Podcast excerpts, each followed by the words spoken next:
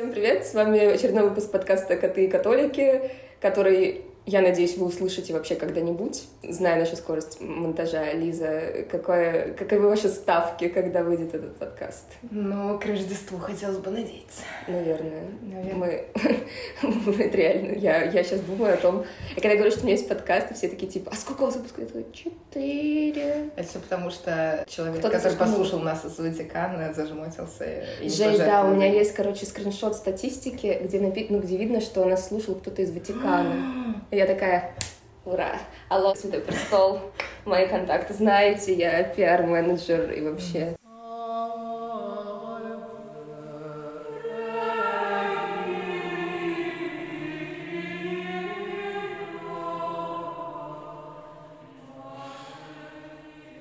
Привет! Это подкаст «Коты и католики», где мы задаем вопросы о католичестве в контексте современной жизни вообще и нашей в частности.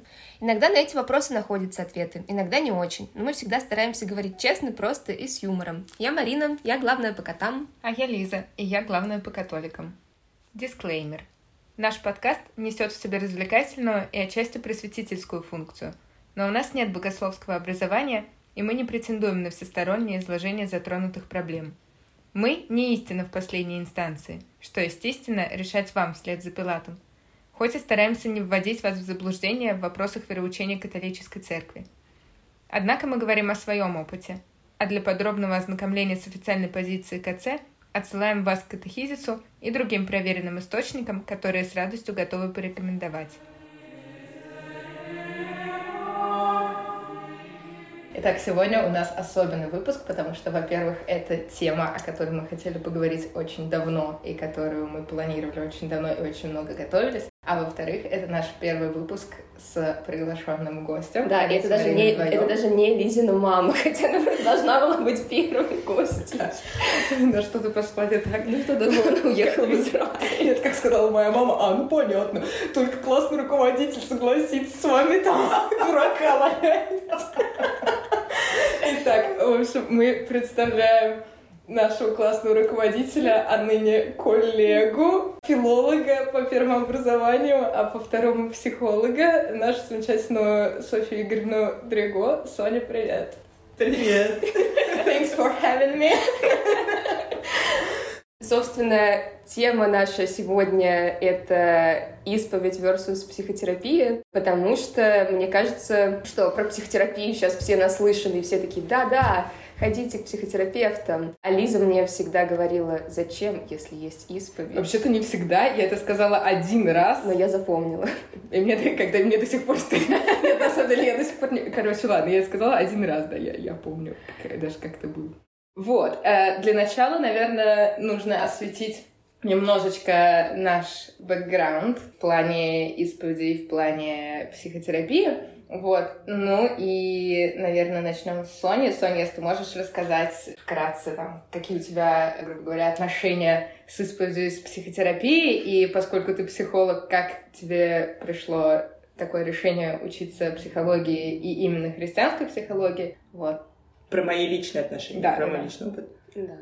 Ну, наверное, отношения с психотерапией у меня немножко позже начались, чем с христианством. С христианством так, с православием. Я была крещенной в детстве, потому что я родилась в 88 году, тогда уже, в общем, спокойно можно было покрестить ребенка, и вот ну, нас крестили в младенчестве. Но мы э, никогда не жили такой, ну, церковной жизнью воцерковилась я уже взрослым человеком, когда мне было, я не знаю, сколько лет, 20 плюс.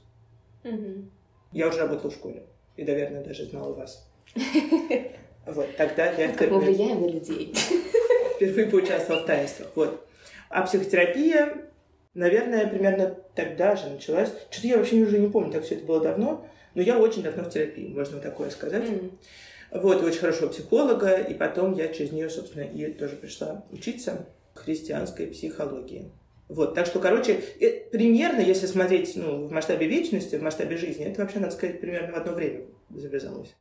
А, то есть ты, получается, пришла учиться, потому что у тебя был уже, ну, как бы человек, которого ты знала, который твой да. терапевт тоже в там же, ну, и... Да, да, да, это вообще а. один из ведущих преподавателей, ага, там, поэтому ага. я знала на что я иду. Да, на что идешь. Ага, что, ну, в смысле, потому что у нас же есть много разных подходов в психотерапии, и, с одной стороны, я понимаю, когда ты в терапии, ты в какой-то момент начинаешь интересоваться очень сильно, ну, в любом, типа, когда у тебя с чем-то очень много завязано, да, на какой-то аспект, ты в какой-то момент начинаешь больше читать, читать, читать, читать. Я знаю многих, кто там для себя просто идет, не знаю, на какие-нибудь курсы по психологии или повышение квалификации, переподготовки, что-нибудь, потому что, ну, ты уже как будто у тебя есть база вообще этого всего из личного опыта. И ты, получается, пошла, это магистратура же, да, была? Да, был сначала нулевой курс, потому что нужно было компенсировать бакалаврскую разницу угу. и хоть немножко въехать вообще в проблематику. Потом два года магистратуры, да. Лиза. Next. У нас это просто, да, я, я человек без исповеди, но с психотерапией. А ты человек с переваливающей исповедью, но тоже с психотерапией. Ну, по сравнению с тобой у меня нулевая психотерапия, понимаешь? Нет, я, да, мы с Мариной шутим, что я подготовилась типа, к этому подкасту, потому что я сходила на исповедь впервые за долгое время, и даже дважды на психотерапию. Спойлер, не помогло. Ладно. А, в общем, да, я с детства крещена, и у меня вот церковленная семья, то есть мы каждое воскресенье ходили в церковь и, в принципе, ходим. Соответственно, лет с э, семи или когда там, да, все происходит, я стала исповедоваться. И долгое время меня как-то не затрагивали никакие вопросы по этому поводу. Ну, типа, надо и надо. А в какой-то момент мне стало интересно, как бы, а что это вообще из себя представляет, и правильно ли я это делаю. Может быть, э, я как-то не то под этим подразумеваю, а может быть, есть что-то, что вне этого, но при этом тоже связано с каким-то внутренним э, душевным миром. Вот. Ну, то есть, конечно, я знала там про такую профессию, как психолог, но никогда не интересовался особо психотерапией. И поскольку, ну, как мы дальше обсудим, исповедь действительно дает какое-то терапевтическое действие часто, мне, в принципе, как-то было и не надо до, наверное, более-менее взрослого, там тоже 20 плюс сегодняшнего состояния, когда мне все чаще приходит в голову мысль, что исповедью, опять же, все не ограничивается, то есть есть какие-то вещи, которые, да, ну, как бы в кавычках, лечатся с помощью исповеди, а есть э, нечто другое, что тоже полезно, но нацелено на другие аспекты нашей внутренней жизни. Вот, соответственно, да, я как бы всю свою сознательную жизнь э, плюс-минус регулярно исповедуюсь, вот, а на э, психотерапии я была считанные разы, да, по пальцам э, рук, наверное, вот. Да, мне передали эту горячую картошку. Я в терапии примерно года три, наверное, и у меня было, ну, я меняла несколько раз психотерапевтов, и в целом я достаточно много читала именно про психотерапию и про ну, ее какие-то особенности, про разные подходы. У меня достаточно много друзей, которые психотерапевты, там, психоаналитики, по образованию профессионально этим занимаются, поэтому у меня всегда было кого спросить про это, э, и кто бы мне записал там 7-минутные голосовые на этот счет. Переходя к теоретической базе, мой любимый вопрос. А где в Библии написано, что нужно исповедоваться? Я подготовилась. Евангелие от Иоанна, 20 глава, 23 стих. Это когда Христос посылает э, апостолам своего Святого Духа. Это когда он явился им после воскресения. И там сказано, в общем, дунул на них. Ну. А это не Пятидесятница, но, в общем, тоже он им передает Я же своего духа. наконец-то про Пятидесятницу. Да, это не еще не Пятидесятница в деяниях, это раньше. Это еще евангельские события. И он говорит, э, кому простите грехи, тому простятся, на ком оставится, на том останутся. То есть понятно, что как бы в Библии нет э, вот церковного описания исповеди, там исповедальные, там епитрахилия, я не знаю чего, вот, но есть Христос, который апостолам дает вот это задание, вот эту власть отпускать грехи, что он делал сам, в принципе, в своем uh-huh. служении. То есть Христос же как бы передал свое служение апостолам, да, он там говорил им и проповедовать, э, да, и идти по всей земле, рассказывать о благовестии и, в общем, в том числе, да, исцелять и отпускать грехи, то есть то, что он делал сам. Вот, соответственно, ну, по мере того, как э, церковь становилась институтом, институализировалась, есть такое слово, и исповедь, и в конце концов, в общем, в разных конфессиях приобрела какую-то определенную форму, но все базируется на том, что Христос так сказал апостолам. Угу. Наверное, следующий логичный вопрос. А, вот ты сказала, что ты со скольки лет вообще исповедуется это, и как этому учат, и что там нужно делать? Вот что, что вообще такое исповедь? Ты приходишь, и что? И что? А, есть определенный регламент, э, ну, наверное, несколько разниц в католической церкви и в православной. Вот в католической церкви первая исповедь происходит э, перед первым причастием. Первое причастие происходит в младшем школьном возрасте, лет там в 7-9, либо mm-hmm. вообще было 6, потому что я Блатная. Блатная, да, продвинутая. Да, мое первое причастие, по-моему, было в мае 2005 года, соответственно, мне было еще 6. И первая исповедь вот непосредственно там за угу. несколько дней до этого происходит.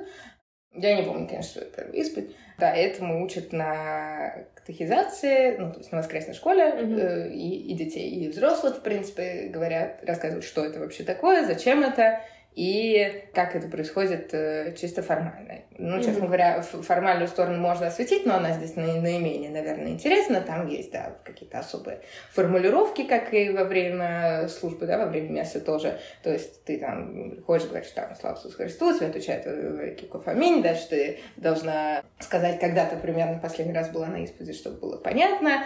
А дальше ты, собственно, рассказываешь о своих грехах. Священник тебя слушает после того, как ты, в общем, закончил, священник может, может что-то сказать, что-то посоветовать, как-то там, приободрить, не знаю, прокомментировать.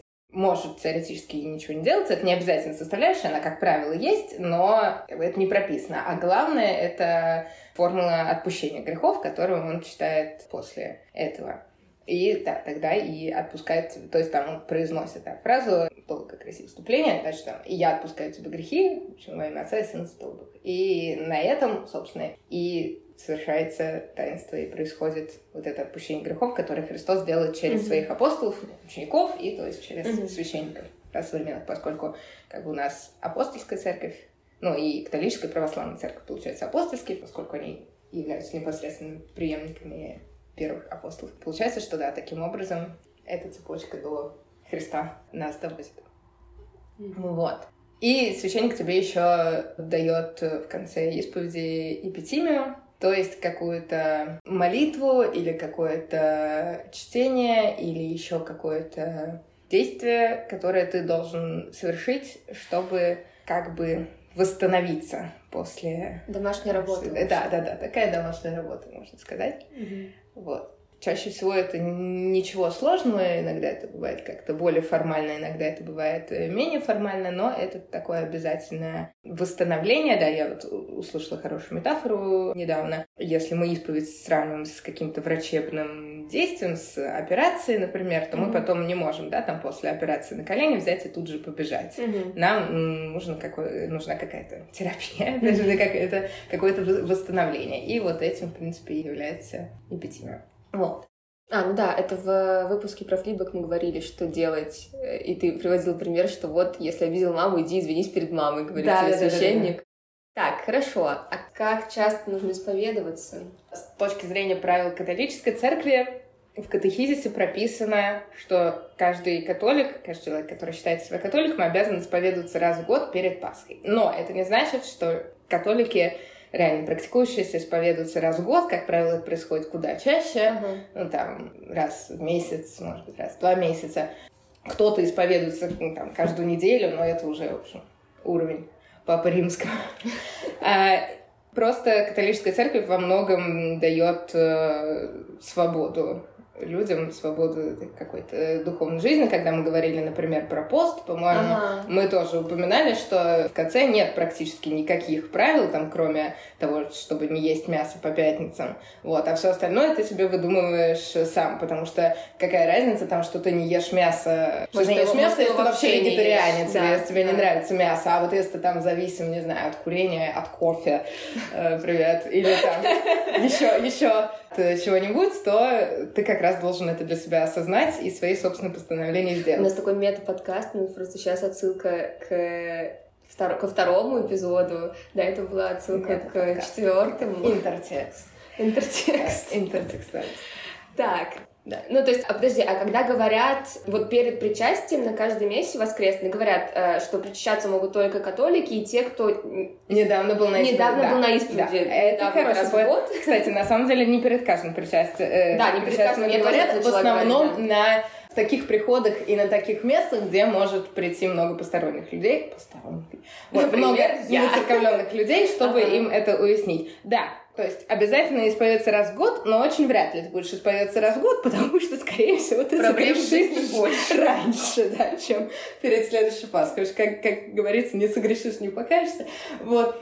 Да, ты не можешь причащаться, если ты находишься в состоянии смертного греха, Смертные грехи — это особая классификация католической церкви, тоже вроде как э, в православии нет такого понятия, да? Мне кажется, есть, но там есть какое-то наверняка различие. По крайней мере, катехизация, я помню, что про это что. Mm-hmm. А что такое находиться в состоянии... Это значит, ты его совершил. А, ну все, а, да. понятно. Да. Вот. Соответственно, ну не знаю, если там ты из серии пнул сестру, то это как бы еще... Лиза про свою жизнь рассказывает. Да, такая, у меня нет грехов тоже, Лиза. Соня тоже могла пинать сестру, да. Да, примерно все мои детские исповеди, кажется, состояли из того, что я боюсь Вот. Потом мы перешли к более, так сказать, hard issues. Высокий материи. Высокий материи, или так. Вот. Значит, да, а если ты совершил что-то более тяжкое, ты обязан э, исповедаться. Вот. Для остальных случаев есть мастер-карт. Есть э, часть, начальная часть мессы, вот это вот общее как это называется? Покаянный обряд. Покаянный, да, да, да, да, да, да, покаянный обряд, когда все произносят вот эту молитву, да. Ага, Которая похожа на конька горбунка. Признаю свою вину, меру, степень, глубину. Блин, реально. Да. Такой поэтический перевод. Это, это просто похоже на конька горбунка. Да, да. А я не знаю, я это сама никогда не, не читала, я это узнала от, от моей одногруппницы, что там было. Заканчивать фразу не хочу, потому что она слишком злободневна. Угу. Да. Так, понятно. В общем, в общем, по регламенту раз в год, а на самом деле по Состо... факту, как по чувствуешь. Угу. Да. Правильно я понимаю, что на исповеди ты говоришь только о своих грехах. То есть о том, что, о чем ты согрешил, а не о том, что, не знаю, у тебя проблемы какие-то. Ну, в общем, ты говоришь... Ну да, то есть ты говоришь, ты как бы каешься, ты не идешь э, как на психотерапии, там, не знаю, у тебя какие-нибудь моральные дилеммы, и ты вот идешь их э, решать на психотерапию, с исповедь не так, ты идешь туда докладывать. Да, это так. То есть э, в исповеди ты исключительно говоришь о том, что касается именно тебя и именно твоих э, неправильных э, поступков.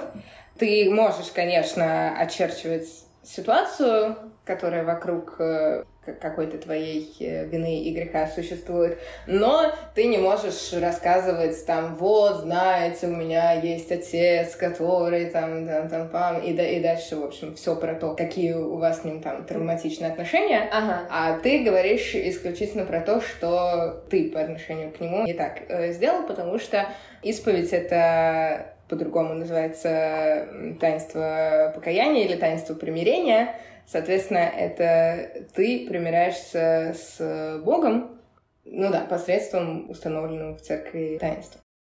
Угу. К слову о таинствах. Все, что сказано в исповедании, там остается. То есть священник не может никому да. рассказывать. Да, священник не может э, вообще никому ничего рассказывать из того, что было на исповеди, и этому очень круто учат священников. Я не знаю, как именно, но я слушала некоторые отзывы об этом самих священников. Кто-то называет это просто divine amnesia, то есть, mm. типа, что после того, как ты, особенно после того, как ты там посидела в исповедании, я не знаю, 6 часов, ты действительно оттуда выходишь, уже ничего не помнишь, кто тебе что говорил. Но если ты даже что-то помнишь, ты не можешь не то, что кому-то об этом рассказывать, а вот знаете, что мне там сказала ага. Лиза, ты даже не можешь, как выяснилось, об я до недавних пор, ну нет, как думаю, сложно запретить, но я недавно об этом знала, ты не можешь в разговоре с самим человеком делать намеки, А. что ты что-то когда-то об этом слышал. И это получается потрясающе, это получается просто как в фильме. То есть ты можешь что-нибудь рассказать там священнику на исповеди, а потом говорить, вот помните там, отец Фернандо, я вам тут говорила, что там один человек, и отец Фернандо, хотя прекрасно, хоть даже пять минут назад об этом слышал, говорит тебе на полном серьезе, какой человек? Что? Что? Да-да-да, вот, вот так это происходит, это абсолютно кинематографично. Ого. Но э, их учат вот вплоть до этого. То есть Вау. то, что было в исповедании, остается Yeah. в исповедании, и это вообще никак дальше не не всплывает, э, даже в ваших э, личных разговорах. Ага. То есть не работает, типа, накопительная система, что вот ты потом приходишь, например, на следующую исповедь, и если у тебя проблема с тем же самым, и ты это опять поднимаешь, священник, по идее, не помнит, что ты там до этого говорил. Конечно, скорее всего. заново. Ну, в общем, и, и да, и нет. С точки зрения таинства, да, на исповеди прощаются грехи, и, в общем, все грехи. И все следующие твои разы — это все заново ты приносишь на исповедь. Но потом понятно, конечно, что у тебя есть какие-то грехи, которые ты каждый раз фактически исповедуешь. Много пинаешь сестру. Вот. Конечно, если ты ходишь исповедоваться к одному и тому же священнику, может статься, что он помнит, что ты примерно. Анамнез твой. Да, да, да, анамнез, именно. Но э, здесь есть еще некоторый другой жанр. Э, здесь есть жанр, который иногда сопутствует, э, в общем, исповеди, иногда как-то отстоит отдельно духовной беседы. Мгм. Ты, в принципе, не в рамках исповеди, а просто можешь говорить э, священнику о каком-то твоем, э, о каких-то твоих духовных переживаниях, о твоем э, там духовном росте или наоборот деградации. Вот. И в целом, да, священник там тебе может просто что-то советовать и как-то с тобой общаться, ну, вот просто на религиозно-духовные темы. Мгм. Вот. Это уже несколько больше на- напоминает психотерапию, но все-таки тоже не, не совсем оно. А если ты говоришь что-то в рамках исповеди, то даже если священник там сам это видел или знает и 10 тысяч раз слышал, он не может э, об этом никак э, говорить. Да, дать понятие. да. Плавно переходя к психотерапии, получается, ш- ну, священник тебе говорит, что... Ну, то есть он дает советы, и он может говорить, что тебе делать. Короче, схему, что, что тебе нужно делать, вот э, с точки зрения христианства и веры. Да? Да. А Дальше все очень сильно зависит от священника, потому что если там, допустим, какой-то огромнейший поток людей, которых надо исповедовать, или там какой-то священник, который, ну, вот в наших реалиях вообще там заезжий и плохо говорит по-русски, в принципе, не обязательно, чтобы он тебе давал какие-либо советы, потому что это не, не психотерапия, опять же, это таинство. Вот.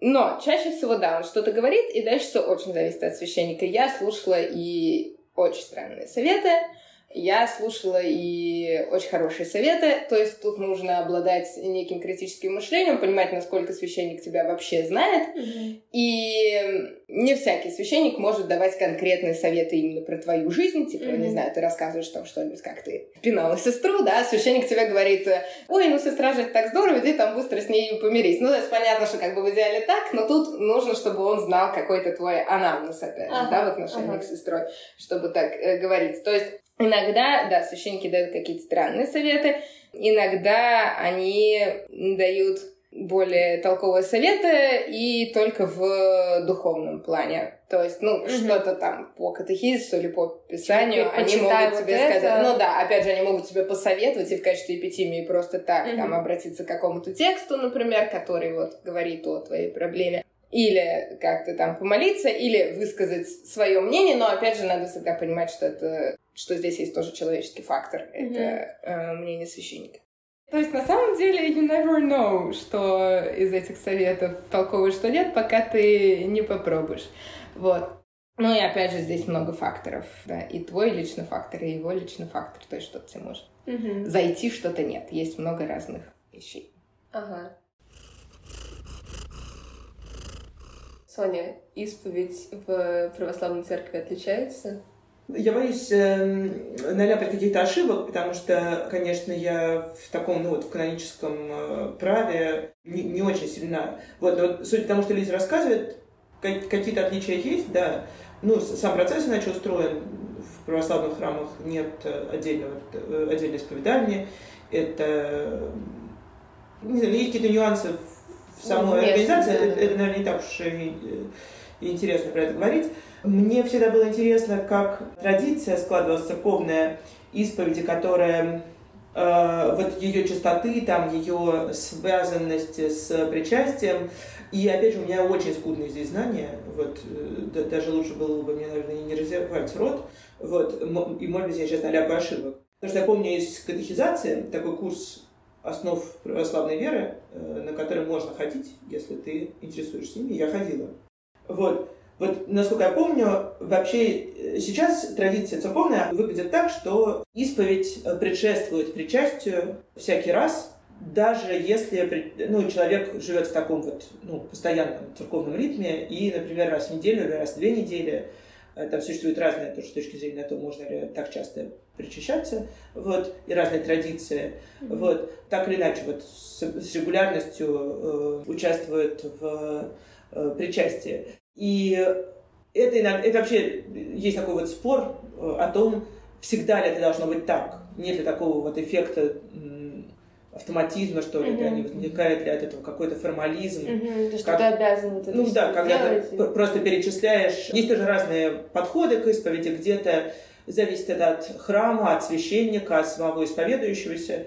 Где-то это такое вот называние грехов по ну, их названиям, которые mm-hmm. там, перечисляются в молитвах и во всяких пособиях о том, как э, исповедоваться. Вот, они часто звучат на церковно-славянские слова, не очень... Значение даже может немножко ускользать mm. в современ... для современного человека и требует там расшифровки.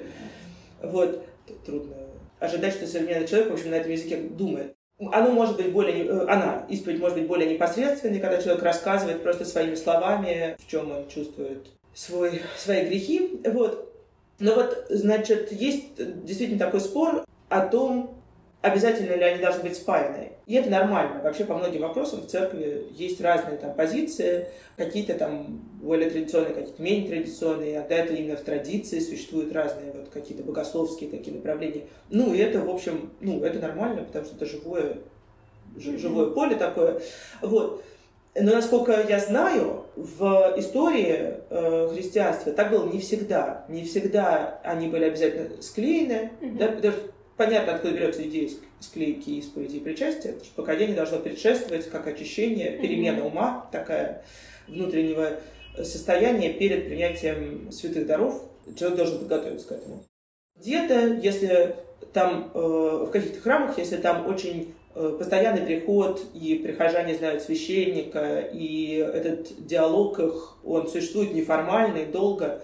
Вот бывает, что к этому относятся не то чтобы попустительски, но просто ну, не требует обязательно вот перед каждым причастием как бы по, по всем пунктам такого отчета. Mm-hmm, да, ты, ты можешь, может быть, кому-то покажешь такой крамолу, но я знаю такие там, храмы, где ты можешь сказать, что ну, мне трудно сказать что-то новое. Вот. Mm. И священник, если он тебя знает, и ты, в общем, и, и сам ты как-то честен в том, что ты говоришь, может допускать причастие даже так. В традиции, насколько я знаю, вообще в раннюю христианскую эпоху это не было так спаяно, и исповедь была гораздо реже и гораздо как бы глубже, что, mm-hmm. ну, глубже, серьезнее, такой вот, это был основательный большой разговор что, конечно, в условиях вот современной церковной жизни тоже трудно, трудно и представить, когда это много прихожан, это там час после службы, например, которая отведена на исповедь, или там параллельно с литургией, вот, и это огромный поток людей, поэтому, ну, это, э, это имеет какие-то свои, в общем, вот, ну, свои там особенности сейчас. И, по-моему, если я не ошибаюсь, вообще в раннюю христианскую эпоху исповедь не была, вот в первые века христианства исповедь не была таким тайным признанием, ну, тайным в смысле наедине со священником признанием mm-hmm. в своих грехах. Таинством-то оно называется, если я правильно понимаю, не потому, не потому что это тайна от других людей, а потому что это то, тайна, которая совершается между тобой и Богом. Вот это покаяние, это на самом деле то, что, то, что касается тебя и Бога. Священник — это вот такой, ну, Посредник. Посредник, да. да. Ну, все таинства, они как бы таинственны да, да. в том плане, что, ну, как, эм, опять же, на катехизации э, нас учили такой формулировки, это видимый знак невидимой благодати. То есть каждое таинство — это что-то, что совершается вот посредством чего-то, не знаю, крещение, да, мы просто воду, да, льем. на пар, как сочинение. Вот, там, причастие, да, вот есть Да. такой хлеб и вино, Да. Э, вот, исповедь тоже, казалось бы, ты просто что-то говоришь, и тебе что-то говорят. Но на самом Вот. деле это Но просто все эти таинства, оболочка. это физическая оболочка чего-то, что происходит, мы не очень понимаем как, посредством божественной силы, да? Как бы как э, хлеб, да, который продолжает выглядеть как хлеб, становится э, телом Христовым. Но, в общем, никак, да, он, ну, в смысле, по вкусу и по внешнему виду, да, это все еще наш физический мир, но по факту это вот таинство, да, то есть Мгм. что-то такое таинство. Да, и я тоже, на самом деле, слышала про то, что в первые века исповедь часто практиковалась как как это называлось, публичная исповедь, да, как это Групповая публичная- терапия. Групповая терапия, да. Это, в принципе, то, что осталось, как мне кажется, вот в чине мессы, да, то есть на каждом месте мы А. говорим вот это самое «исповедую перед Богом Всемогущим и перед вами, братья и сестры, что я много согрешил мыслью, словом, делом и Да, неисполнением долга, да. Моя вина, моя вина, моя великая вина, поэтому прошу блаженную Преснодеву Марию, всех ангелов и святых, и вас, братья и сестры, молиться обо мне, Господу Богу нашему. Да, и это Вот. в самом начале. Это происходит в начале каждой мессы. Да, и Иногда потом- вместо этого совершается окропление да, водой. Это Ага. тоже в память о крещении, в память о м, том, что э, наш первородный грех омыт. Вот. И, соответственно, это засчитывается как бы за такую мини-исповедь, да, если ты не, со- не совершал э, тяжких грехов. Вот. И потом, да, соответственно, идет уже место дальше. Вот. Мгм. Мы, наверное, на этом переходим к самой интересной части Да. нашего подкаста, а именно А именно Лиза цитирует книжку. Очень интересно. Нет, я бы на самом деле не хотела с этого начинать. Я бы хотела начать с э, вас, с личных каких-то соображений, а потом уже процитировать э, Франкла.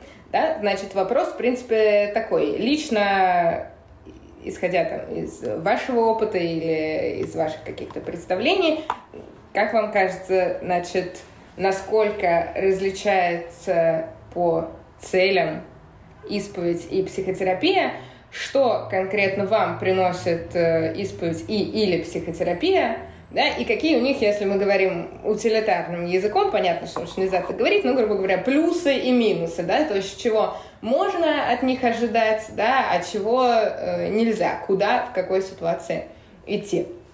Вот, давайте об этом сначала поговорим, а потом прочитаем, что думает прекрасный, прекрасный э, Виктор Франкл.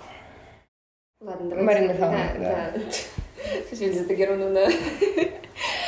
Ну, у меня нет опыта исповеди, у меня есть какие-то общие представления, которые за последний час немножечко увеличились. В целом, мне кажется, и то, и то это про возможность выговориться и как-то пытаться словами выразить, что у тебя происходит на душе, но если мы говорим об исповеди, это все-таки, видимо, больше про, ну да, про какие-то твои поступки, которые ты считаешь и которые считаются церковью, ну, плохими в кавычках, да, в то время как психотерапия вообще, э, ну, во-первых, это длительная работа, то есть нет такого, что твой психотерапевт забывает после каждой сессии, о чем мы с ним говорили. И психотерапия — это какое-то тоже пространство для поиска ответов, где при этом, опять же, ну, в моем понимании, я, насколько знаю, это в целом такое довольно ну, общая какая-то common sense, психотерапевт не может давать тебе советов, как жить. Ну, то есть это не коуч, не какой-то, не знаю, твой начальник. То есть ты на психотерапии должен прийти самостоятельно к чему-то, потому что нет волшебной таблетки, тебе никакой человек не может сказать, как тебе жить, жить твою жизнь. Психотерапевт может тебя как-то подсветить моменты, которые ты не видишь, или наоборот помочь поговорить попытаться разобраться с тем, что тебя гложет. Ну вот мне просто кажется, что вот я сейчас думаю, что как будто бы в исповеди это каждый раз новая, ну как бы новая итерация, ну чи- чистый лист. А психотерапия ты копишь это все, то есть ты копишь знания, ты копишь то, что ты выносишь с каждой сессии, и бывает такое, например, у меня есть э, друзья и знакомые, которые говорят, что вот меня до меня дошло, для чего я ходила на психотерапию, только там через год, после того, как я закончил. И это, хотя это люди взрослые, э, осознанные, умные, которые говорят, ну вот я год ходила, вообще не понимала, зачем, и вот только через год до меня наконец-то дошло, и я понял, вот, ну, и увидел, что, что это сделало для моей жизни. И, наверное, я понимаю, почему для многих, особенно для таких-то поколений... Кстати, интересно, я что-то не задумалась. Вот для поколений наших, условно, родителей, для них психотерапия очень часто это, ну вот, что-то там... Я тебе что... Мама говорит все время. Я тебе что, сама не могу совет лучше дать? Но дело не в советах, как бы. С одной стороны, а с другой стороны, это не история про мгновенный какой-то результат. То есть это все равно большая работа, что в целом как, наверное, и любые какие-то душевные переживания, это тоже не... Ну, они не решаются там каким-то одним, одним кликом. Вот. Наверное, как-то так. Да. Тогда уточнение, работа над чем как бы совершается психотерапия? Потому что, да, в идеале, конечно, когда ты ходишь на исповедь, понятно, что поскольку тебе прощаются грехи, это все с чистого листа, но если мы, опять же, представляем себе идеальный мир, где вот у нас есть сложившийся приход, хороший священник, и мы постоянно, да, как-то ему исповедуемся, он нам дает какие-то дельные советы и, может быть, как-то с нами еще беседует. В принципе, это все тоже нацелено на какой-то твой духовный рост, то есть Возможно, да, священник может каждую исповедь тебе что-то немножко другое советовать, и ты действительно будешь как-то, скажем так, прогрессировать в общем. Mm-hmm. Вот. А вопрос, собственно говоря, в целях, э, чего можно добиться с помощью психотерапии? А, это хороший вопрос. Я его задавала нескольким э, психотерапевтам и своим, ну, как бы, друзьям, с которыми я не работаю, но я это сформулировала как ну, как бы цель глобальная — это улучшение качества жизни. То есть оно просто для всех выглядит по-разному, потому что все приходят с разными запросами, в разных обстоятельствах, и, условно, прогресс для меня будет выглядеть иначе, чем прогресс для тебя. Да? И это не всегда это будет регресс.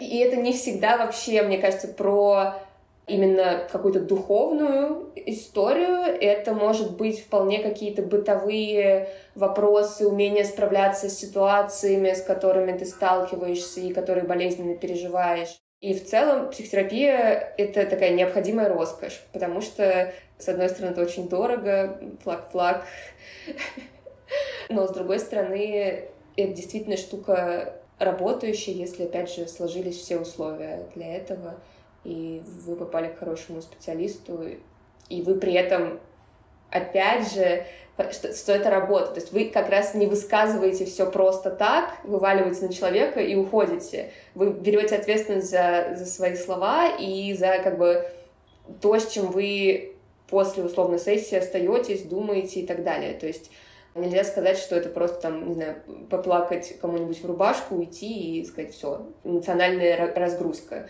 Это очень часто, наоборот, эмоциональная нагрузка еще больше, чем, чем разгрузка. Вот. Наверное, так. Дисклеймер еще раз. Я опасаюсь, что я где-то наделала грубых ошибок в моих построениях. Вот, и подозреваю, что это так и есть, потому что это почва, в которой я пока себя еще твердо не чувствую. Не принимайте это все за чистую монету, пожалуйста. Я говорю не от лица христианской психологии, а от лица человека, который ей учится, вот, ее осваивает.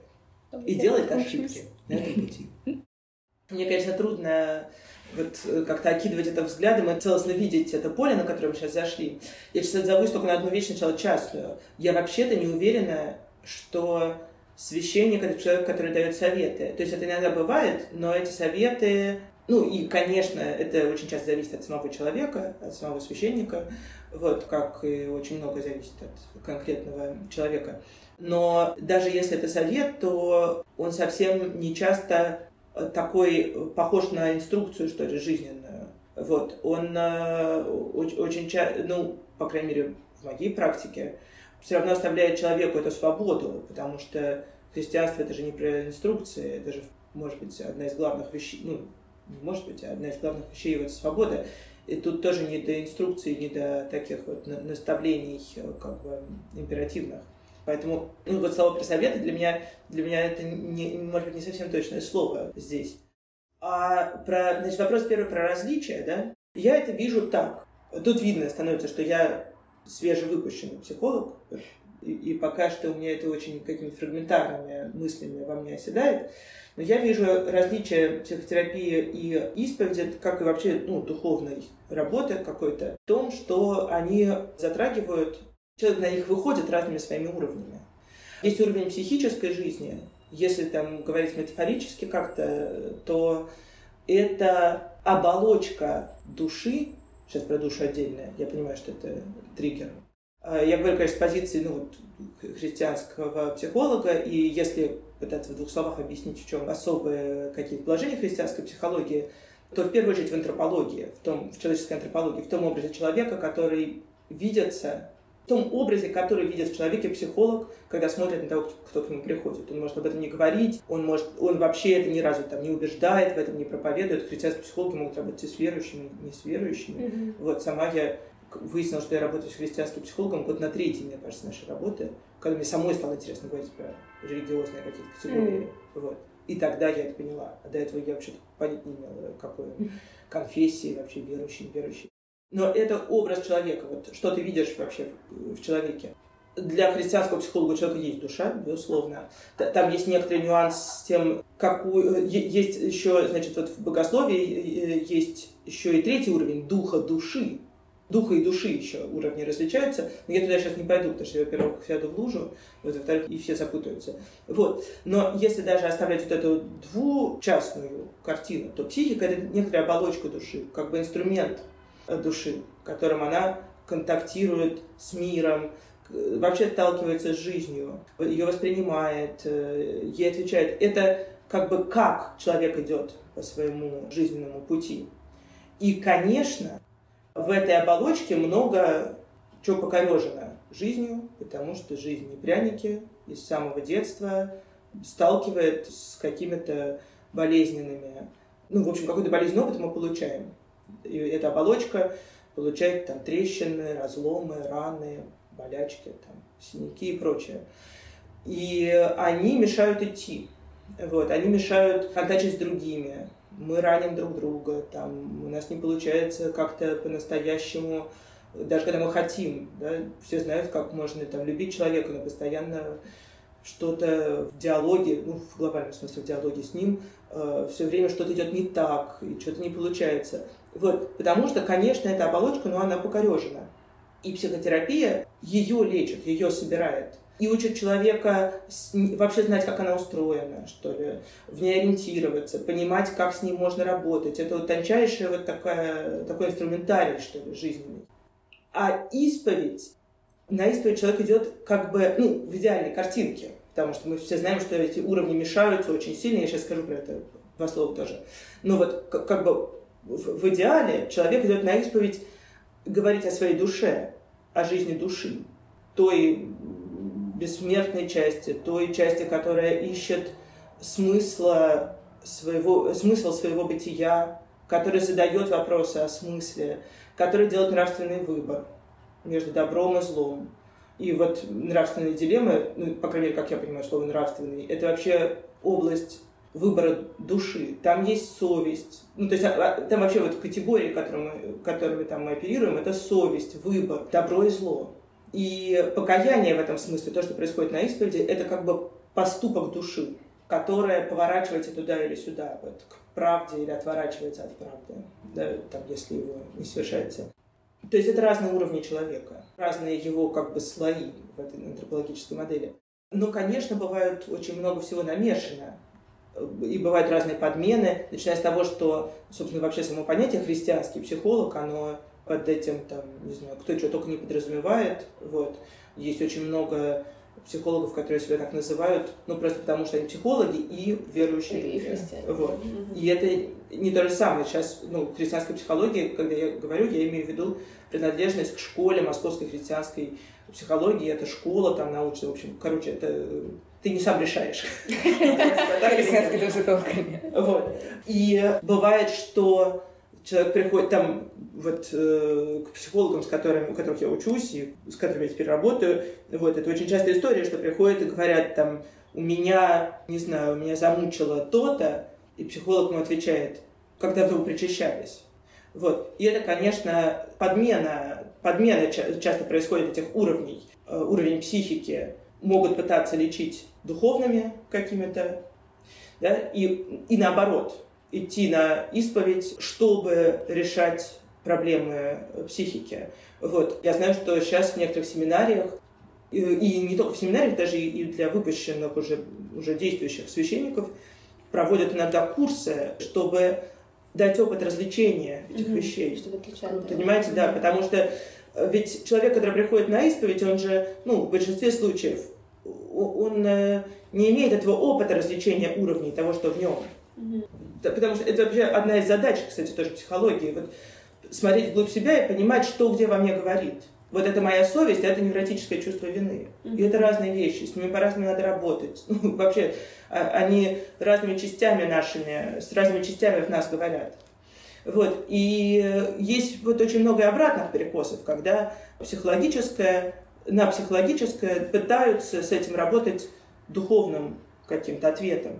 А оно не работает, потому что другое болит просто. Mm-hmm. Вот. Ну вот, это такое.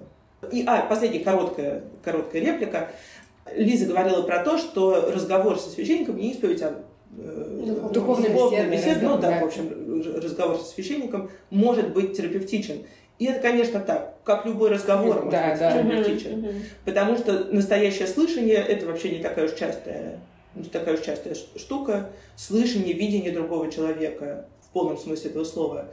И вот факт настоящего диалога, того диалога, который там пишет Бахтин, да, который человеку как бы дает его сигналы о его бытии, бытие, вот вообще о том, что он есть, это может быть очень терапевтично, но как и качественный разговор просто с другим, кто умеет слушать и умеет mm-hmm. отзываться. Хотя мы, наверное, не будем называть это именно психотерапией, как... Э, да, да.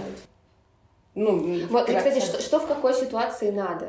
Ну вот мы, наверное, сказали. Мы сказали, в принципе, Соня сказала, да, и я, я думаю, мы в, в целом согласны, да, с тем, что действительно психотерапия это больше про тебя, про твое про твои отношения с, отношения с миром, как бы да, вообще. Да, это, кстати, это, кстати, очень про правильно, да, потому что это про разные стороны твоей жизни, да, да, да. в том числе. Ну, и, и с собой. Ну, и с собой, да, как да, бы, да. как тоже как часть, часть мира. части мира, да, части социума. Да, а исповедь — это про твои отношения с Богом. Угу. Вот. То есть понятно, что в это включается тоже и твое отношение к себе, и твое отношение к окружающим, угу. потому что это как бы да, весь мир, который Бог создал. Но на исповедь ты идешь, когда у тебя вот рушится, получается, твои отношения с Богом, и ты хочешь их как-то починить, грубо говоря. А рушатся они вот из-за грехов. Из-за психотерапии. И это тоже э, не значит, ну, то есть самый частый вопрос про исповедь, да, это как бы зачем вот священнику говорить грехи. Если и, Бог все и так знает. И да, и Бог ага. и так, в принципе, все знает. Вот, но мы в целом про это уже несколько сказали, потому что церковь продолжает вот, учение Христа, да, как бы через апостолов, через священников. Вот. И еще, потому что, понятное дело, Бог и так знает твои грехи, но здесь дело не в том, что ты ему рассказываешь что-то новое, чего он не знает, потому что такого, а в принципе, том, что нет. ты проявляешь, ну, то, что это твое решение, ты решаешь да, а в том, что ты какие-то отношения с ним mm-hmm. выстраиваешь, ты ему доверяешь, это, да, как бы поверяешь, доверяешь, mm-hmm. и ты хочешь, чтобы он это от тебя узнал. принял, да, да, узнал, да, да, да. То есть, как, ну, да, грубо говоря, как и в отношении с э, другими людьми, если там ты от кого-то узнаешь какой-нибудь слух, э... ну, одно дело, ты сам признаешься, там, скажешь, мам, я разбила вазу, да, а ага. другое дело, там мама это увидит или там узнает от сестры. Вот, а, а ты будешь отнекиваться еще, да, это mm-hmm. разные ситуации. Вот. И на самом деле к сожалению, эти уровни э, часто путаются. Ну и вот на моем личном опыте я не всегда могу понять, как бы, что мне что надо, да, с чем, с чем у меня проблема. Mm-hmm. Вот, то есть, с одной стороны, да, мне очень часто казалось, и, в принципе, кажется, что исповедь имеет терапевтический эффект, ты часто это как-то и внутренне, ну, чисто эмоционально даже mm-hmm. чувствуешь. И э, вообще, во многом э, это так, потому что исповедь, поскольку вот лечит твои отношения с Богом, соответственно, у тебя после исповеди появляется, грубо говоря, ну, то есть не грубо, а наоборот, слишком пафосно говоря, иерархия ценностей. То есть у тебя выстраивается как бы в правильном порядке твоя жизнь, что вот как бы есть Бог, и да, тогда ты понимаешь, что вот это вот э, там вообще был какой-то бред, да, а вот э, на это и это тебе стоит обращать внимание, и действительно ну, это слова святого Августина, да, если Бог э, будет на первом месте, то все остальное будет на своем. То есть вся твоя жизнь логичным образом пере, перевыстраивается. Вот. Но с другой точки зрения, конечно, исповедь там не меняет твоих э, паттернов поведения, mm-hmm. да, она не, не лечит магическим образом э, твои зависимости, она не лечит магическим образом твои отношения там э, в семье, ну или с кем угодно. И, конечно, да, если мы говорим про какую-то работу там с характером, про какую-то работу со своими загонами, там, ну, всем да, прочим, то это, да, психотерапия. штуки. Да. Ну и здесь, наверное, я уже обращусь к словам Франкла, во-первых... Кто это? Я пошла читать аннотацию. Да, да. Э, Виктор Франкл, 1905-1997. Знаменитый австрийский психиатр, невролог, основатель логотерапии, то есть терапии смыслом, которую также называют Третьей Венской школой психотерапии. Вот. Он написал много книг, связанных, понятно, с психологией и в том числе с э, религией. Он сам пережил э, концлагерь и, собственно говоря, три класса. Вот. И поэтому его вот эта логотерапия, терапия смыслом имеет э, особенную силу, потому что, да, как человек, который сталкивался со страданием и работал со многими людьми, которые тоже сталкивались со смертью и множеством страданий, он говорит, что все равно жизнь имеет смысл, да, если мы сами этот смысл вкладываем в свои действия. То есть он говорит, что жизнь не имеет абстрактного смысла, а жизнь имеет конкретный смысл для каждого человека в каждой конкретной ситуации. И мы не должны искать ответы на вопрос, в чем смысл жизни, а мы должны сами его своей жизнью, своими поступками демонстрировать, создавать. Да, по сути. Франкл тоже говорит про вот это деление человека, человеческой сущности. Э, человеческую сущность создает целостность трех компонентов – телесного, душевного и духовного. Да, ну, mm-hmm. мы не, не будем в это углубляться, да, просто это действительно получаются разные уровни, с которыми работает э, психотерапия и исповедь, но, значит, э, утверждается, что уровень души, он, конечно, такой самый верхний, ну, потому что он трансцендентный, он просто как-то приближает человека к Богу, и на самом деле, да, даже нерелигиозные люди, вот, как он пишет, э, признают да, существование так или иначе души. Просто вопрос в том, мы останавливаемся на этом понятии, да, чего-то душевного, там, совести, или мы ищем что-то вовне, да, откуда это взялось и к кому, да, к чему это может привести. Вот. Значит, э, собственно говоря, про самое главное, про отношения психотерапии, взаимоотношений, да, психотерапии и религии, э, Франкл пишет следующее. Даже если религия в итоге может оказаться очень психотерапевтически действенной, ее первичный мотив никак не является психотерапевтическим. Даже если она может вторично оказывать благотворное влияние на душевное здоровье, ее целью является спасение души. Религия не служит уверением в спокойной жизни, в бесконфликтности и не служит другим психогигиеническим целям.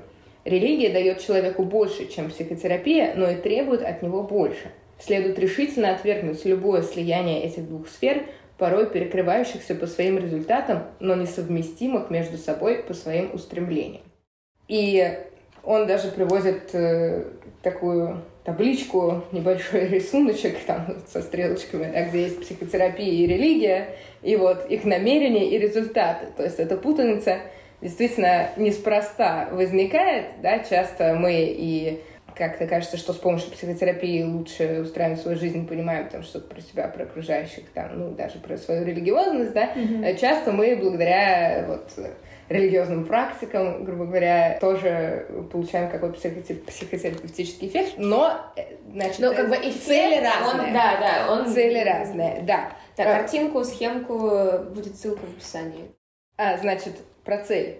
Целью психотерапии является исцеление души, целью же религии – спасение души. Но даже если в исходные намерения религии не входит забота о душевном выздоровлении или предупреждении болезней, она так или иначе по своим результатам, а не по намерениям, является психогигиенически и даже психотерапевтически действенной. Она обеспечивает такую беспримерную защищенность и укорененность, которую человек нигде больше не сможет найти – защиту и укорененность в трансцендентном в абсолюте. То есть, ну, это примерно, наверное, то, о чем я сказала, да, если у нас есть укорененность в Боге, то, в принципе, твоя жизнь ну, как бы в идеальном мире, опять же, я, я как бы, вы не думаете, что это я такая просветленная вообще, не, вообще, не, вообще ни разу, да, это я говорю про некоторый идеальный мир, что, да, тогда мы э, действительно лучше воспринимаем нашу жизнь тоже, если у нас есть вот эта укорененность, и тогда даже все наши какие-то, ну, если это, конечно, не заболевания, да, да, даже если это и заболевания, про это Франкл тоже потом пишет, они нам не мешают жить, стремясь к этому абсолюту, к трансцендентному. Вот. Просто, вот опять же, да, цитирую, душевное здоровье находится на другом уровне, нежели спасение души.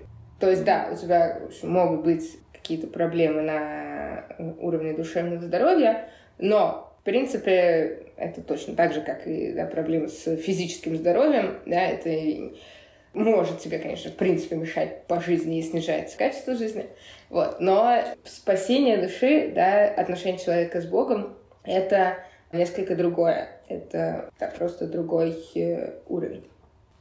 Я сейчас просто я пытаюсь выстроить выстроить этот тетрис в голове, что вот если у тебя самый высокий уровень отношений с Богом, ну вот выстроен, да, что тогда вот, э, ты цитат приводила Святого Августина, да? Да, Но, да, потому что, ну, она, по крайней мере, приписывается ему, да, и я слышу, что... Вот, да. что, как бы, ну, наверное, это логично, что ты, если ты христианин, ты должен стремиться в первую очередь к вот этому уровню, и как бы закрытие его тебе поможет дальше. Я просто, я пытаюсь понять, как бы, как, э, куда бежать сначала. Ну и да, и нет, потому что, конечно, тут уровень главный, но опять же по тому, сейчас Соня скажет, наверное, по тому, что я слышала вот от школы христианской психологии, и, в принципе, даже про нек по некоторым словам священников, невозможно попасть на этот э, высокий уровень, если у тебя не закрыт э, более... О, это что, наша любимая пирамида потребностей? Да, более базовый уровень. То есть, ну, да, ты можешь как бы начинать откуда-то оттуда, но в какой-то момент у тебя начнут э, вот, фонить да, какие-то твои более насущные. базовые, на, насущные ага. потребности, и ты, не разобравшись с ними, в общем, наверное, как-то и, и не сможешь выйти на настоящую вот эту вот ага веру и трансцендентность. Вот. Это то же самое, что мы на самом деле читаем в Евангелии, просто часто это толкуется довольно странно там в христианстве, да, про главную заповедь, да, а. возлюби ближнего твоего как самого себя. И там многие говорят, что тут же, да, возлюби ближнего, ближнего, типа, ну, а на себя забей. Но на самом-то деле, да, как самого себя, это значит, что сначала нужно полюбить и понять себя, а потом уже также полюбить всех остальных, потому что тоже без адекватного отношения к э, себе. Ну, здесь мы не говорим про гиден, гидонистическую самооценку, что типа ага. отстаньте от меня все, главное, чтобы как мне было ага. удобно, хорошо и отлично. Но без понимания себя и да, любви к себе очень сложно строить с другими отношения. И, собственно говоря, исповеди это тоже касается, потому что для исповеди на самом деле нужна большая внутренняя сила и такое смирение в хорошем плане. Не в смысле, что я твой грешник, это, это вообще не про смирение, вот, а в смысле, что ты должен ну, как поется в одной красивой э, христианской песне тоже, дай мне силу принять твою любовь. Ты должен э, почувствовать в себе силы, дать Богу полюбить тебя таким, какой ты есть, со всеми твоими, значит, недостатками и там, я не знаю, загонами, грехами и, и так далее. Вот, потому что иначе как бы ничего не получится. Если ты говоришь, нет, я, в общем, и так крутой, в общем, ага. все у меня нормально, и останется, то тогда как бы получается, что исповедь тебе и не нужна. Вот. Блин, мне, мне так нравится, что вот мне когда спрашивают, зачем мы делаем этот подкаст, ну, что как будто религия не так важна сейчас, а потом оказывается, что все вот эти, не знаю, посты с хэштегом типа love yourself first, и вот это все, типа нужно полюбить себя, иначе, ну, как бы, чтобы любить других. А это все равно оказывается, что это, ну, христианские штуки, которые уже просто, ну, как бы в массовом сознании потеряли вот эту вот цепочку корня. И ты вот сидишь, вот я сейчас сижу, думаю, блин, ну вот реально, это, ну как бы это же все сейчас форсится в поп-культуре условно, без какого-то ну, я не думаю, Слово что... Бог, как говорится, да. Да, ну, то есть я не думаю, что это как-то... Да. Вообще отда- люди отдают себе отчет. И я поэтому, когда я делаю подкаст, я потом, ну, я уже начала людям отвечать, что вы знаете вообще, сколько вокруг нас всего, что нас окружает, ну, строится на базе крестьян. Просто понятно, что там, если вы это не считываете, это не значит, что этого нет, потому что, ну, западная культура вся на христианстве построена. Как вы? Вы никуда от этого не убежите. У вас даже модные картиночки в Пинтересте на Евангелии построены. Да, самое, самое потрясающее было, когда я смотрела недавно какое-то видео Ирины Якутенко, которая известный микробиолог, популяризатор науки, ну, совершенно такого... Вот зачем ты смотришь видео по микробиологии. Не, про, не по микробиологии, а потому что я подписалась на ее реклама. Я подписалась на Страдариуме на ее курс. А. эм, Она, понятно, совершенно научного атеистического склада женщина, и, и наоборот говорит, что, в общем, все объясняется там нейромедиаторами, да, что вот, смотрите, мы поступаем так, так и так, потому что наш мозг устроен так и так. На самом деле нет, очень круто и толково говорит, и я считаю, что нужно с этой точки зрения тоже изучать человеческую природу, потому что, опять же, мне кажется, существует, ну, мне, как, в общем, человеку, выросшему в церковной среде, кажется, что существует э, перекос, что мы не обращаем внимания на биологическую сторону человека, который действительно нужно и полезно знать, чтобы потом за правду прийти к э, духовному, Мгм. вот, в общем, к тому, Мгм. что нельзя никак объяснить, да, вот с помощью какой-то биологии. Вот, и она говорила там абсолютно, фактически слово в слово, как говорят иногда священники про грех, про вот какие-то поступки злые Ага. или, да, не- нехорошие, о которых мы просто не думаем. И потом, кстати, под, этим под этим видео я нашла комментарий уже от человека, который писал там, вот я много лет был э, в католической церкви, и это прямо то, что мне каждый раз говорили на исповеди, как там, значит, стоит избегать греха, бороться с грехом. Вот то же самое она говорила там э, что-то под заголовком из серии «Как- «Как избавляться от дурных привычек».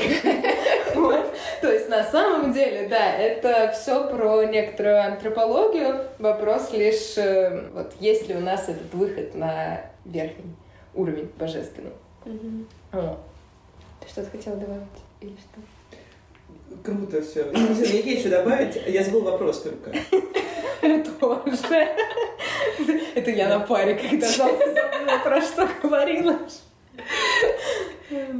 Не могу по ассоциации. Мы... Нет, ну мы же... Нет, э, я читала из Франкла про все еще про отличие Да, психотерапии исповеди, от да. исповеди Мгм. и про, типа, что... Что для чего полюбить служит. себя сначала, да. Да, да, Да, да. да. Я чуть-чуть на- накину Да. еще. Давай. Э, Я вот э, поняла, что я не закончила, во-первых, метафору. Если психология помогает человеку решить вопрос, как идти по жизни, то вера — это вопрос о том, куда идти. М. Вот. Это вопросы про смысл. И совершенно справедливо, конечно, тут разговор о Франкле и этой логотерапии, которую часто переводят как смыслотерапию. И э, действительно в послевоенной такой западной культуре какая-то из его книжек начиналось вступление, где он рассказывал о том, как он с выношенной во время этих концлагерей своей теорией, вот, ну, своим каким-то подходом, проверенным действительно тем, что он прожил, потому что, не знаю, если, если там, это не common fact, э, common knowledge, то вообще Франкл потерял всех в этой войне. Он потерял жену, он потерял родителей, он имел возможность уехать вот на каких-то ранних этапах, там, то ли вот прям до аншлюса, то ли после аншлюса, ну, вот, когда все только заваривалось. Но уехать мог только он один. По-моему, то ли его родители не могли уехать, потому что там отец был болен, то ли и жена тоже не могла уехать. То есть вот он, он бы мог уехать один. И он остался. Они все погибли. Кто в лагерях, кто... Вот я не помню подробности, от чего умерли родители. Жена точно умерла в лагере. Он остался один. Вот. И то, что он прошел, не только страдания, это еще и, в общем, страшные совершенно потери. И ему приходили тонны писем из Америки. Ну, вообще, последствия, депрессия такая мировая, которая наступила после Второй мировой войны, когда просто люди столкнулись с тем, что, ну, что человеческая природа способна на такое, он оказался гипервостребованным, потому что он мог что-то из своего опыта и из своего понимания, просто ему было что ответить. Вот. А про уровни, вот у меня еще есть такая мысль.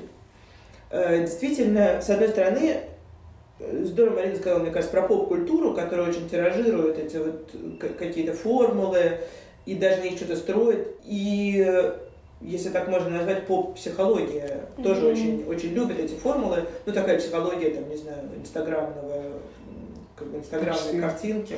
Mm-hmm. Вот. Ну, мы понимаем, о чем мы говорим, да, да что, да, что да. есть э, какие-то бесконечные, эти там пачками выходящие курсы, там саморазвитие. Само... Да, любви к себе, вот это. Любви к себе, тыры-пыры, да. Конечно, за всю Одессу не скажу, вот, но я какие-то из них я действительно там как-то посматриваю, ну так, чтобы немножко знакомиться с тем, что есть. Анализ рынка. Анализ рынка, да.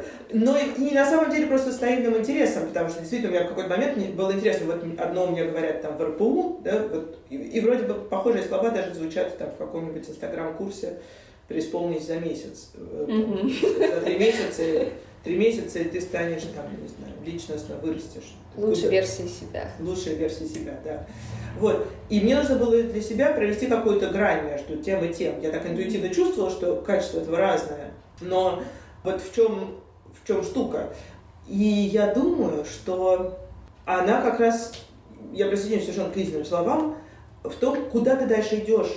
Вот с этой любовью к себе, с, там, не знаю, тем, что ты покопался в своей какой-то травме, и, и что, ты просто узнал, кто виноват, и теперь можешь на него навесить эту вину, или что ты дальше с этим делаешь. Mm-hmm.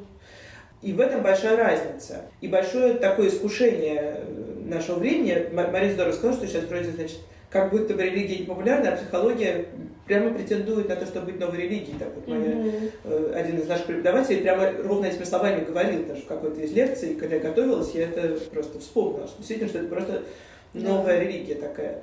Но лукавство этого в том, что ты можешь бесконечно копаться в своей, залечивать свою психику, и жизнь тебе будет подкидывать новых и новых рам. Ты никогда не залечишь ее до такой степени, что дальше ты вот пора на следующий уровень переходить. Mm-hmm. Это процесс бесконечный. Ты можешь там приобрести навык, проще с этим справляться.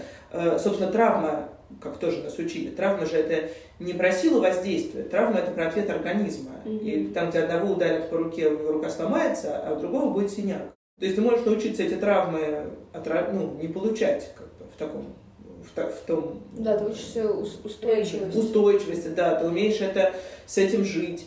Ты вообще научаешься выдерживать жизнь, но жизнь остается корежащей по-прежнему. Вот. Но, то есть, ты следующий уровень переходишь не тогда, когда ты там совсем разобрался, Все закрыл, закрыл. Да. Это будет бесконечно. Ага.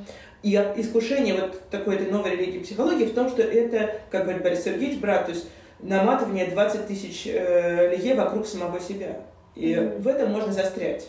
Если ты остаешься вот в комнате этого эго, которое ты тут подлечишь, тут подлечишь, тут там, не знаю, самооценочку подкрутишь, тут травмочку там, знаешь, как зашьешь, mm-hmm. тут еще что-то, то в этом можно вариться всю жизнь. Понимаете, зачем? зачем? И вот я хотела закончить примером, когда-то меня это дошло впервые, я вроде так слышала-слышала, когда я начинала ходить к психологу, я была еще начинающая учительница. И меня, конечно, все детские там какие-то ситуации очень занимали и очень волновали, и я совершенно была в растерянности. Поэтому каждый раз, когда я шла на консультацию, я думала, сегодня про детей или про себя. И мне все казалось, что как-то, ну, я выдерживаю. Вот, я вроде ничего, а там жуть. Надо про это. Я помню, как мой э, совершенно гениальный психолог, она, конечно, конечно, очень много где мне помогала, и где-то действительно это были консультации, но очень мне нужные по поводу каких-то реально э, рабочих вот таких случаев. Но она все время пыталась перевести фокус зрения на меня. И, видимо, я очень сопротивлялась. То есть в какой-то момент она нарисовала мне картинку, и тогда до меня дошло. Она нарисовала такой вот, ну, шар. Он говорит, допустим, это ребенок, который приходит в мир. Гармоничный, целостный, открытый максимально, да, там, совершенно еще не выстроивший никаких там защит. И мир начинает на него воздействовать. И даже нарисовал такой покореженный этот шар, весь там какой-то рваный, дырявый, ударенный.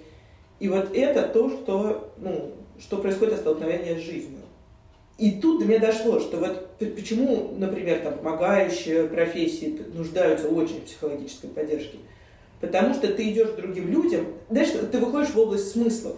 Да? И если ты хочешь проскочить этот этап, ты сказать, да я-то ничего, я этого держу, uh-huh. я пойду помогать, uh-huh. я пойду спасать их, uh-huh. им хуже. Ты идешь к ним вот этими своими корявыми, ранящими боками. И как только ты с кем-то входишь в контакт, ты цепляешь его. Угу. Хотя ты хочешь помочь. Но ты этого просто не видишь даже. И это то, что, в общем, являло собой я очень долго, мне кажется. И это техника безопасности, что ли, для других людей, к которым ты обращаешься. Вот. И это про поступ... ну, некоторую поступательность, но не абсолютную во времени этих уровней. Да? Вот нельзя сказать, что я к 35 годам закончил с уровнем там, психологии, пошел в духовное. Я план на планет прибываю. Да, кто-то может начать пораньше с младенчества начать тогда. Вот. Часики-то тикают, давай уже на уровень духовного.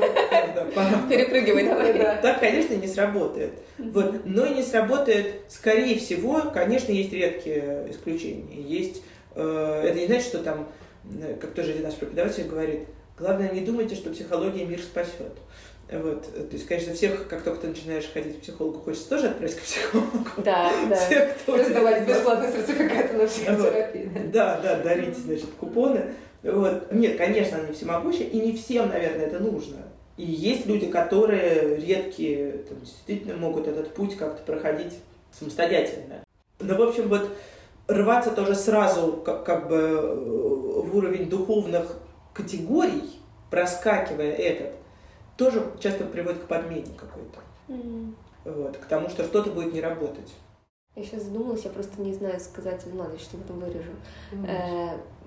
Листка, ну вырежь. Я сейчас тоже такая просто флешбеки, как этот мем с обезьянкой.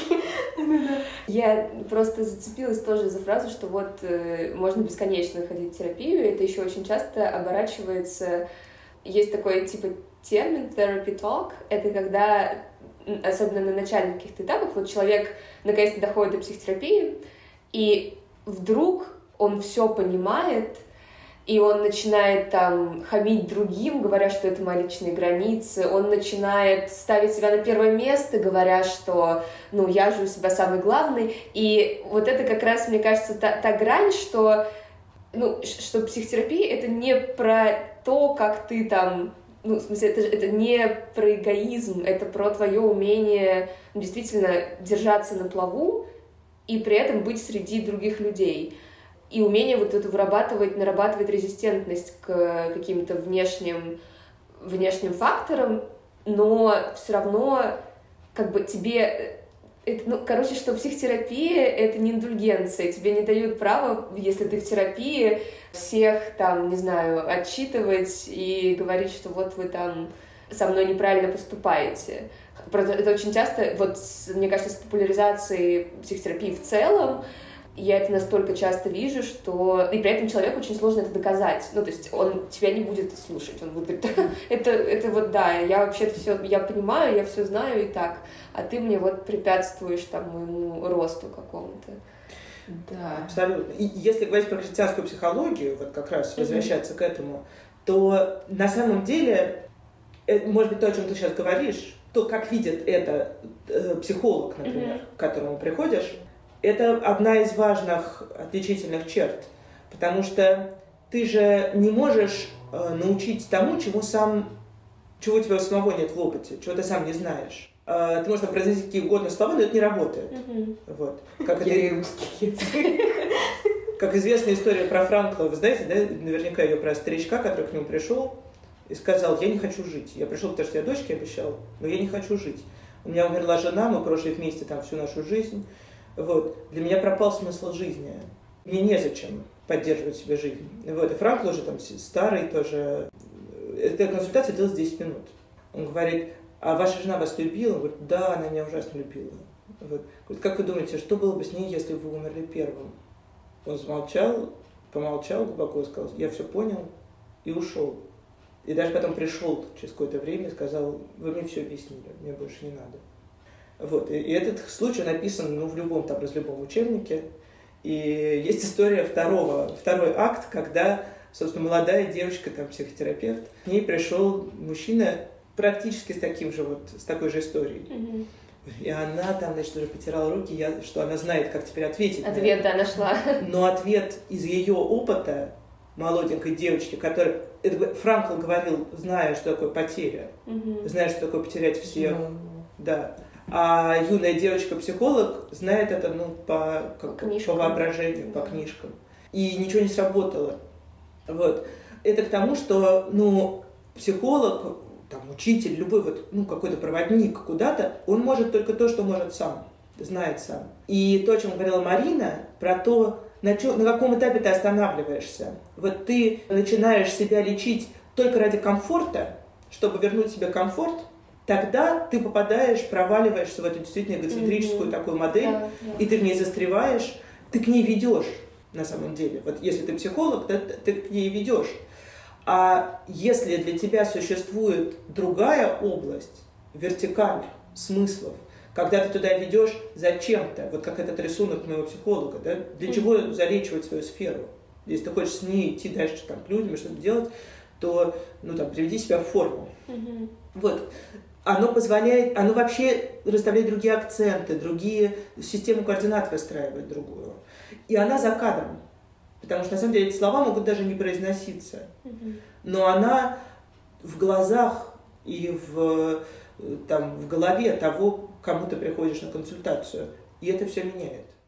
Да, я абсолютно с вами согласна. Тоже это очень важные слова. И это, собственно говоря, то, почему я, ну, так, из, из личного опыта очень, в принципе, в том числе и боялась всех этих инстаграмных психологий, потому что мне все время казалось, что, как бы, ну, это, это не про то. То есть, вроде как хочется с собой что-то сделать, но не вот это вот, что там, это мои границы, пожалуйста, все идите отсюда. Вот, поэтому я, собственно, была очень рада, когда Соня в какой-то момент прорекламировала э, свой институт и школу, вот. Э, Ну, собственно говоря, да, тот психолог, с которым я тоже там начала работать, она тоже оттуда.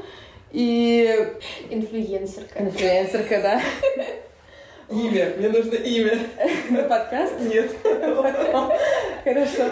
Вот, и значит, э, Я забыла. Если я дальше буду имена запикивать просто. я не помню имена, лица, номера, я помню только пин-код Лиза Мастерка. Это От Лизы, я, забыла, я забыла сказать свой это самое плюс плюс в исповедь минус психология. Типа у меня так рабо- э, у меня так работало два раза. Типа я записывалась к разным психологам и тоже и, и каждый раз после того, как я записывалась, я, я думала, что это. я, я смотря, я думала про эту сумму и такая, а по-моему в моей жизни на самом деле все и хорошо, в принципе, не надо. Это, это проверочка. То есть, да, то есть да. психотерапия работает, мне кажется, уже на этом уровне.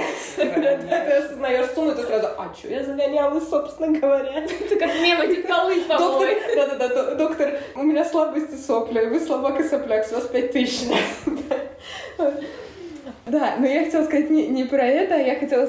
У меня вот записано как раз тоже в заметках, как я как-то раз слышала проповедь одного священника, или даже в пересказе, потому что я совершенно не помню, к чему это было, но он говорил про психотерапию, про то, что действительно у психотерапии, к сожалению, есть э, тенденция, ну, в смысле, не к, не к сожалению, да, с одной стороны, она, конечно, нацелена исключительно вот на человека в себе, да, но в этом и плюс, и минус ее, что нет этого выхода. Нет, да? дальше. Да, да, да. То есть вот да, ты все время говоришь, да, как бы вот, про себя, но без выхода в вовне. Мгм. И это, да, на каком-то этапе действительно хорошо и полезно, но если постоянно вот так вот в этом жить, то ты излишне в себе за- закапываешься и зацикливаешься просто на э, самом Мгм, себе, и это никуда не ведет, да, потому Да. что как бы мы не в центре вселенной, Да. собственно, стоим, и нужно к себе, в общем, относиться как-то проще, и это очень связано с истинным смирением, которое тоже часто в христианстве не, поми- не понимается, ну вот и исповедь тоже нацелена, да, на то, чтобы к этому смирению прийти.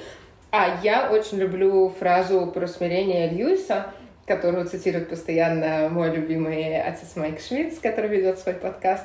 И эта фраза отлично звучит на английском, я не знаю, как ее переводят на русский, но на английском она зв- звучит, да, что... Я забыла, как будет смирение на английском.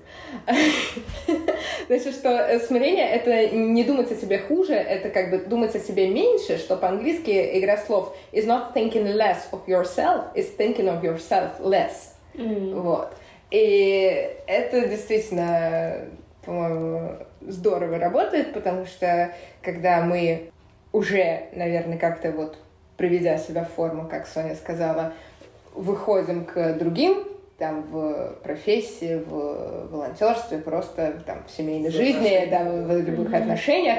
Здесь, конечно, и появляется смысл, и по моему же опыту там преподавания и волонтерства и там чего-то еще, самое крутое это когда действительно ты, в общем, что-то пытаешься делать для других, потому что это, ну, это приносит тебе смысл, мне кажется, всегда какой-то. Вот. Mm-hmm. А постоянный фокус на себя тебе особого смысла не, при... не приносит, а приносит очень много каких-то, наверное, еще больших загонов и ну, да, но, но цикличных при... мыслей. Да, но при этом все про волонтерство делать для других, ты все равно можешь начинать это делать только когда у тебя есть на это силы и ну, этот порыв, потому что вот э, что касается волонтерства, всегда везде говорится, что ну, вы должны сами прийти в это волонтерство, и не нужно делать это вот, не нужно геройствовать, и не нужно себя загонять, вот главное, чтобы сделать благое дело, потому что как бы изначально ты должен идти из другого места ментально просто, что у тебя есть силы, есть желание, и ты помогаешь другим, потому что тогда твоя помощь будет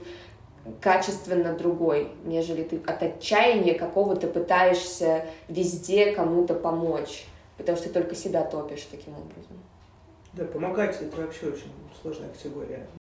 Что-то есть у тебя, что еще ты не сказала именно про христианскую психологию, от, отличие от других направлений? Я не знаю, вам говорят, рассказывают про различия друг Да, да. Это то, что очень сложно, это то, что у меня крутится в голове, mm-hmm. да, и то, что очень сложно на самом деле объять взглядом, потому что это из фундаментальных вещей. Вот я тут чувствую свою недоученность, но когда ты должен это выносить как-то в себе, я, я и другие направления это знаю пока так по учебнику, а не у меня мало опыта столкновения с ними. Вот, хотя я начинаю уже чувствовать это интуитивно. Mm-hmm. Взяла, пошла на курс про расстройство пищевого поведения, короткий, который заявляет себя ну, в технике по-русски как КПТ, когнитивно-поведенческое, да, да. КБТ по-английски.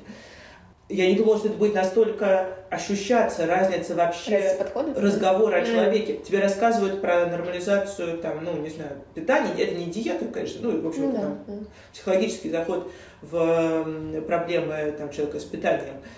Вот. Но я правда чувствую вот в интонациях какой-то совершенно другой образ человека. Я, я знаю это чувство по школе, когда ты говоришь с учителем, ну, про какие-то там, про детей, про какой-то там класс, про какие-то задачи, планируешь какие-то общие дела, и бывает, что тебе хорошо с ним говорить, потому что вы, ты чувствуешь, что вы примерно в общем русле смотрите на детей, на то, как вы с ними что вы вообще, зачем вы пришли, чтобы с ними встретиться, как вы хотите с ними работать. А бывает, что ты прям чувствуешь, что вы сейчас просто на разных, на разных континентах. Угу. Вот. И бессмысленно обсуждать это дело, потому что у вас вообще разная система координат. И удивительным образом, вот я там послушала несколько часов, и это мне слышится. Mm. Вот. И я думаю, что вот у меня крутится мысль к Лизиным словам про смирение что действительно смирение, конечно, такое прямо такое сложное понятие. Мы играли в шляпу, и дети загадали слово смирение, и там кто-то объяснял. Ну, это когда ходишь такой э, вежливый и грустный.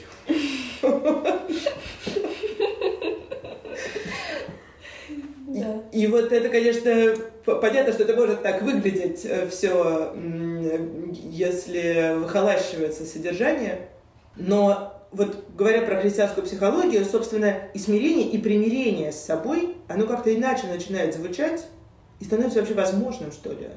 Когда ты понимаешь, что в тебе, когда ты сам начинаешь видеть и свой, главным образом, образ сквозь призму этой христианской антропологии, что у тебя есть душа бессмертная, которая, там, не знаю, создана по образу Божию, что там, по образу создана, подобие надо достичь, да? Так кажется одно из слов второй раз не упоминается в книге «Бытие». Ага. Вот. Да, по образу создано, mm-hmm. подобие надо достичь. Задумано по образу и подобию, да, а сотворено по образу. Вот так, mm-hmm. К подобию ты идешь. своей жизнью, своими выборами. Вот. Но это же очень как бы ценная штука сразу становится. И тебе, у тебя совершенно меняются отношения с этой своей инстанцией, вообще с собой, когда ты понимаешь, ну, чего это стоит, что ли, какие отношения с человеком, ну, задуманы.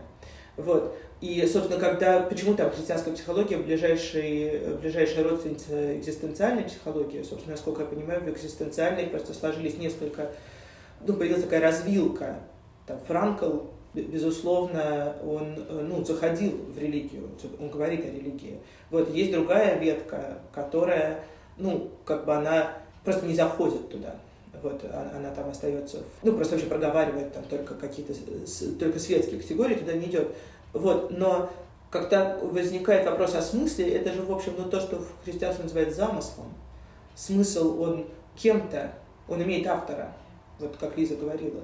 И, и когда ты понимаешь, что и твоя там, э, твой путь, твое существование имеет какой-то замысел, и ты его открываешь, ты его там нащупываешь, ты прислушиваешься к себе и что-то начинаешь про это слышать. Вот. И это сразу ну, добавляет, что ли, какое-то достоинство в жизнь.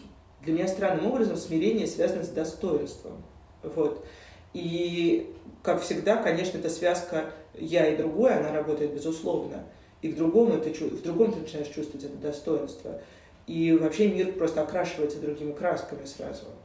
И жизнь окрашивается другими красками. И вот ну, найти это тоже возвращаясь к вопросу про христианскую психологию, в рамках ее можно это как бы почувствовать. Даже просто ну, от диалога с человеком, который сидит напротив тебя, который может про это не говорить вслух, но так видит тебя. И в этом зрении ты взращиваешься, в его глазах ты взращиваешься. Mm-hmm. Вот. А как мы знаем, то, как на нас смотрят, какими глазами нас видят, оно очень сильно влияет на нас. Вот. Поэтому это такая, тоже про вещи невидимые, и, может быть, неслышимые, но при этом существующие. Ну вот веселое прощание. Пара-пара-пам. Все. Ладно, всем спасибо, что послушали этот выпуск. Надеемся, что вам понравилось и вы узнали что-то новое для себя. Если вдруг у вас есть какие-то вопросы, можете писать куда-нибудь в описании, общем, я оставлю.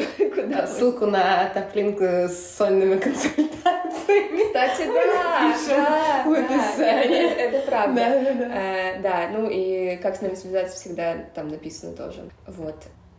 Что еще?